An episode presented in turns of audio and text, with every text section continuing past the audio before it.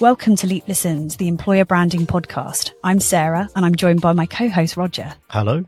Leap Listens is brought to you by Leap Create, a dynamic people communications agency. Simon is an award-winning senior communications strategist and copywriter with over 20 years experience. He helps businesses and brands convey clear and purposeful messages, stand out and achieve results. Simon's expertise includes internal communications, employer branding, and enhancing employee experiences. What sets him apart is his extensive experience, both in-house and agency side, delivering effective communication strategies, compelling copy, and outstanding content. Welcome to the podcast, Simon. Thank you very much, Sara. Great to be here. So, Simon, tell us about you and your career in employer branding. Well, I actually started my career um, in internal communications. So that was where I spent the first part of my 20 plus years now in corporate communications. But my first employer brand role was in 2016. So I joined a global pharma company as their future talent communications manager. And I actually spent most of my time with the talent acquisition team um, because they were developing the first ever EVP and employer brand for that company. So I was really helping them develop that positioning, um, do the communications for that. And then two years later, I joined a multinational tech company as communications director there. And that company was reviewing, obviously, the comms strategy, hence why I joined, but also their culture, their values, and aligned to all that, their employer brand. So again, I kind of found myself at the center and the heart of employer brand and EVP work. And I've really, really enjoyed it. Um, so actually, since 2021, I've been completely freelance as a communication strategist, and I've been helping a lot of my clients with employer value proposition and employer branding work. And I've, I've really seen that it's an area that is growing in demand, um, and I, I, really like it. So I help them with a range of um, a range of clients, I should say, and help them with research, with development of the actual EVP, and then writing the messaging and the content. So a bit of strategy and uh, and also execution as well. For companies who are starting out on this journey of employer branding? What are some of the common myths and misconceptions that you've come across? So I think there are three really, Roger, that I come across most often. So the first of all is that you have to have a really strong consumer brand that the, the employer brand then has to align to and link to. Um, and that isn't the case. The second one I'd say is that it takes a long time. You know, as soon as people hear the word brand, they think of months and months of research. They think of methodologies. They might think of frameworks, depending on how familiar they are with brands, but it kind of can seem quite big, quite complex. And then linked to that is number three, which is it costs a lot of money. So they assume it's going to be expensive um, because it's going to take a lot of time. And also because there's a lot of things in there that they perhaps don't understand how they work. So those are the three kind of common misconceptions that I see the most. That's great. Mm. So if you've got HR leaders, talent acquisition specialists, and employer branding experts um, who are wanting to establish their employer brand and make a quick start on that. What are some of the practical tips or strategies that they can implement? So I think the first thing to say is there is a lot of stuff that you can do fairly quickly, fairly cheaply. Um, so, you know, for example, I would start with desktop research. You know, most organizations are sitting on a huge amount of data, more than they've ever had previously, you know, you've got engagement surveys, you've got exit interviews, you've got um, time to hire, cost to hire stats. You know, you've got your Glassdoor rating. You can look at what your competitors are doing. So all that desktop research aligned to that and really close, uh, closely following that. You can do some focus groups. They can be quick. They can be dirty. They don't have to be, you know, formal gatherings of huge numbers of people, but you can do little focus groups um, online these days. It's, it's easy to do just making sure that, you know, you've got things like a range of levels, a range of tenures, ages, maybe even targeting this particular type of talent that you need. But again, in my experience, focus groups can be, you know, can be quick, they can be dirty. People generally are want to help with employer brand. They find it interesting and I think, you know, they will give their time to you. So I think that's the first thing that I could say. The second thing is that these days, you know, there is a lot of people out there that can support with whether that's communications, whether that's copywriting, but getting some employer value proposition out there for you, getting some key messages together. So just so you've got some consistency around the story that you're telling. Um, and then I would say just just start being agile. You know, just just start getting some content out there, testing it. So, you know, can you put some different messaging on, for example, your LinkedIn job ads? Can you put a little bit of different copy on your careers site? You know, just testing, iterating, adapting, you know, to the point I made earlier, it doesn't have to be this long, long process that gets drawn out for months and months, you know, and then see what's working, what isn't. So if it's working, stick with it, do more of it. If it isn't, change it and adapt. So I think there are some things that you can just practically and tactically get going without waiting for permission or waiting for, you know, the organization to get itself ready because it, it you never be ready, you know. That's, that's the simple fact. that's the thing. And I, yeah. going back to your point about, you know, debunking the myths and the misconception about you have to have a huge budget and it's going to be a really long research project before you can do any type of communications, um, social posts and EVP, that type of thing. And like you say, that just isn't the case. No, I mean, the thing is, you've got an employer brand anyway, whether you like it or not. So you know your your talent acquisition team yeah. your recruiters are out there they're talking to candidates each day they're posting on socials you've got glassdoor reviews. So you know you can get out there and start managing that and owning that. And like i say your internal communications team you might have a, a comms team there that can help you with a bit of resource with a bit of messaging just to kind of make sure that it's aligned to what you're hearing from candidates and also the type of talent that you want to attract. So what's exciting for me about this space is you can be agile. You know I, I think with consumer brands and corporate brands you do have to tread a bit more carefully sometimes. Um, they tend to involve a lot more stakeholders, certainly at senior levels. I think with employer branding and EVP, you've got a bit more of an opportunity to, I wouldn't say go under the radar, but start to just do stuff and be a bit more agile and iterate as you go rather than um, waiting for everything to be perfect. Yeah, I mean, I've got a couple of questions related to this, but I'll, I'll start with the the first one. so, and, and you're absolutely right. I think when you say that you have a employer brand, whether you like it or not, even if you've got no real presence, that's still a statement about who you are, which I think is interesting. But I suppose we're talking about starting a kind of formal process where you're yeah. you're being considered about the activity that you're doing. So, what are some of the challenges and obstacles that you face when you are starting that process, and how might you overcome some of the the classics? So I think one of the key things they come up against is, you know, thinking through the stakeholder piece that you just talked about there. There's tends to be this lack of, I'd say, clarity around ownership of the employer brand and accountability. And that has massive problems further downstream, um, which I see all the time. So that is a problem. So what I always encourage my clients that I work with to do is get a stakeholder map together really quickly um, and really early on in the process, just to be really clear around, you know, who is who is actually the budget holder, who's going to approve this, you know, who is going to make decisions about this, so that you don't kind of get those arguments further down. Just to interrupt you there on that, who have you found that is? Because that's quite a common question, isn't it? It's like who owns the employer brand. So, in your experience, where have you seen that exist? Yeah, I mean, I've seen it a few times, and you are quite right because what comes back is you know everybody owns the employer brand, right? Or it's a bit like culture; everybody owns it. But typically, it's either the head of talent acquisition or the head of HR for those organisations who maybe don't have a particularly developed talent acquisition function. But yeah, either head of talent acquisition or head of HR uh, or chief people officer, depending on where you want to put that. But typically, TA is the is the main area that it sits.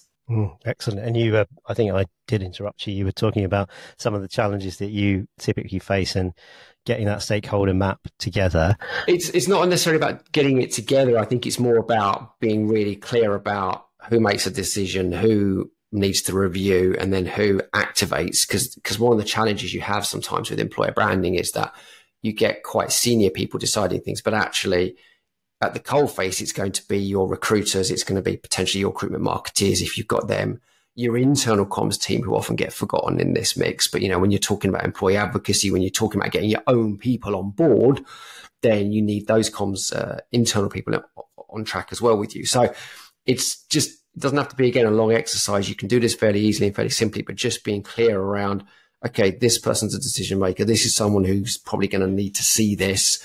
And then this is someone who's actually going to use the brand, right? That we're actually asking them to do something with it. Um, because otherwise what happens is you get a bit of a mess and you have to untangle it later or simply the employer brand doesn't get activated, you know, because I, I was talking to a, an authority on, on employer brands and they told me that 50% of employer brands don't get activated. They don't get out of the gate. Now, there's a number of reasons for that, but I do believe, having seen this in a few organizations myself as well, that one of the prime reasons is this kind of lack of clarity around ownership, around accountability, around dependencies, around who's doing what with it. And it, it just falls through the cracks, basically. Yeah. Mm. Yeah. And how do you, um, that from happening? How can you activate it? Yeah.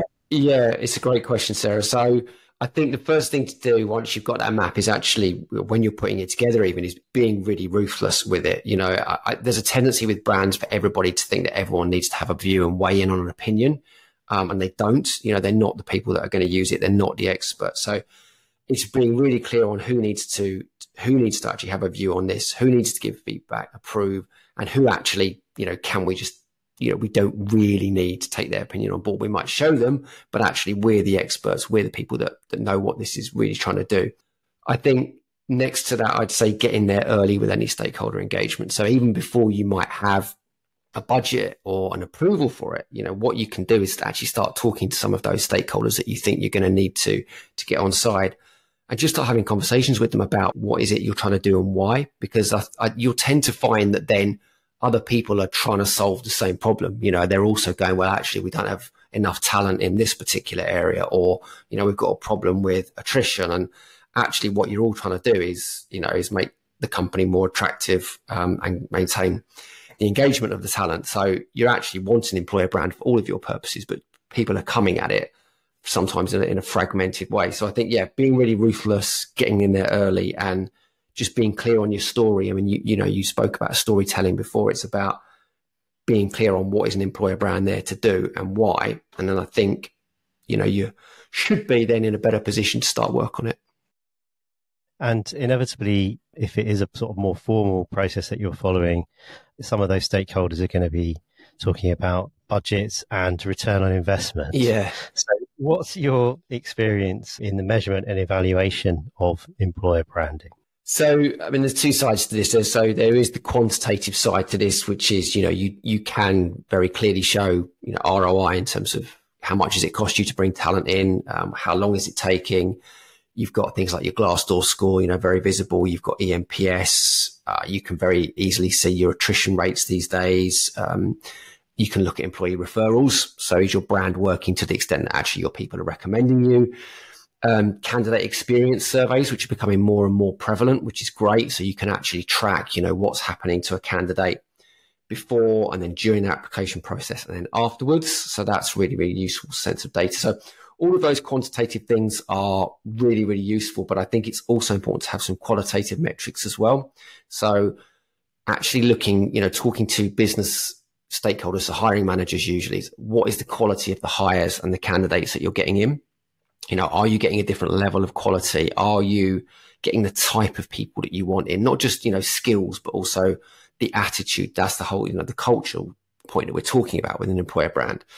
Um, and talking to your talent acquisition and recruitment team because their jobs should ultimately be getting easier if you're doing, you know, the EVP and the employer brand right.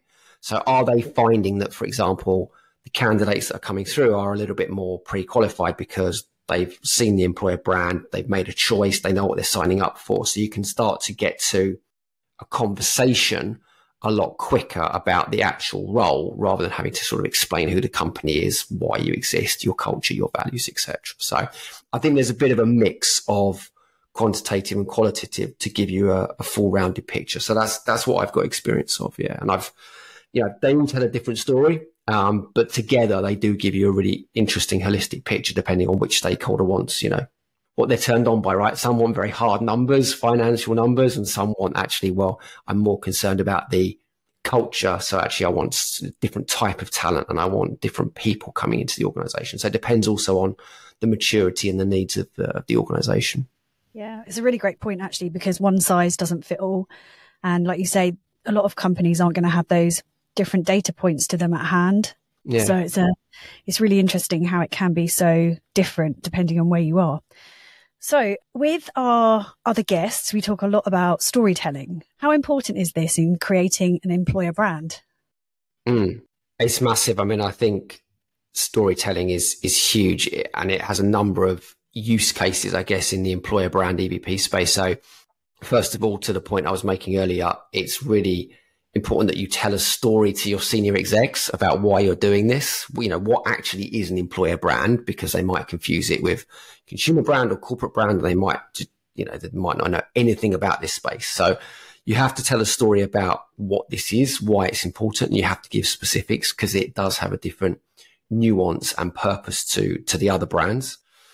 You have to tell stories, obviously, to the talent that you want, right? Um, and, you know, people want to see people like them. So the best way to do that is to tell stories. Um, so when you're putting messages on social or you're putting videos or you're doing your careers site or whatever it is you're doing, you know, if you might be on TikTok, the stories that you're telling through that, that's really the way that you're going to bring the employer brand to life far more than any messaging framework, message house that I may deliver for you. That's not the employer brand. The employer brand is then taking that and making sure it's useful on the channels that you're using to, to bring people in.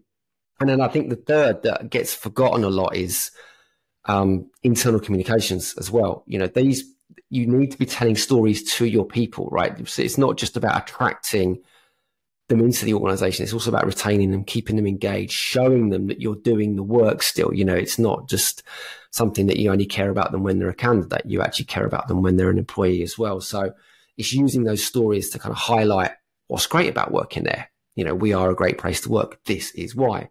Um, because the more people see that from people that are already there, the more then that's going to sort of have that virtual circle effect on, on attracting more candidates in. So yeah, telling stories is absolutely crucial in all of these cases for the employer brand. Yeah, I think I probably add to that telling true stories. I think. yeah, absolutely. Yeah, I mean, there's a massively overused word of authenticity, but yes, telling telling your own telling stories through your own people is very, very important. Yeah, definitely. Uh, the reason I mention that is just because I think if you are telling stories externally that aren't congruent with people's experience internally, then I think that doesn't serve your employer brand very well. Yeah, and that's why there's sometimes a tension with that internal communications team, right? Because they're trying to hold that conscience of the organization sometimes, and they want to make sure that whatever you are saying from an employer value proposition is lived internally. So they're they're trying to reconcile that. So that's why I said they're such an important stakeholder and they've got to tell stories as well. And like you say, they've got to be resonating. So they've got to be true. Otherwise it's, yeah, you're going to get found out. And, and these days you're going to get found out a lot quicker because, you know, you've got so many more avenues now for employees to register their disharmony or their discontent. And, you know, it, it's a bit of a, um, a minefield. So you, you have to be true to, you know, your people have to be telling the stories for you, not you. Thank you, Simon. Well, look, you've got obviously such a clear depth of knowledge. So I feel like we've literally just scratched the surface of all the things that you yeah. could have told us. but we do like to keep this bite-sized. So our final question, which we like to ask all our guests, is just if they've got any current reads or listens that they would recommend. So I got this. Yeah, this is a book called Made to Stick by Chip and Dan Heath. And they've also got another book called The Power of Moments. So really to the point we just made about storytelling, very good theories and practical guides as to why do some stories stick in people's minds and others not, and then how do you actually create moments that really solidify those stories as well. So both really good books, but yeah, Made to Stick is the one that I'm reading at the moment, and I think there's a lot in there for people that are doing employer brand and EVP work because it is a moment in time. Um, so how do you really make it stand out and attractive? So well worth a read, both of those. Fantastic. Thank you very much, Simon. Yeah, thank you. Thank you, Roger. Thank you, Sara. Thanks for listening. For more expert insights, check out our other bite sized episodes, perfect for micro learners and those with a short attention span, just like me. And if you're in employer branding and recruitment marketing, you might be interested in our monthly EB meetups. Just search EB Meetup on LinkedIn and join our community. For anything else, contact us via leapcreate.co.uk. See you next time.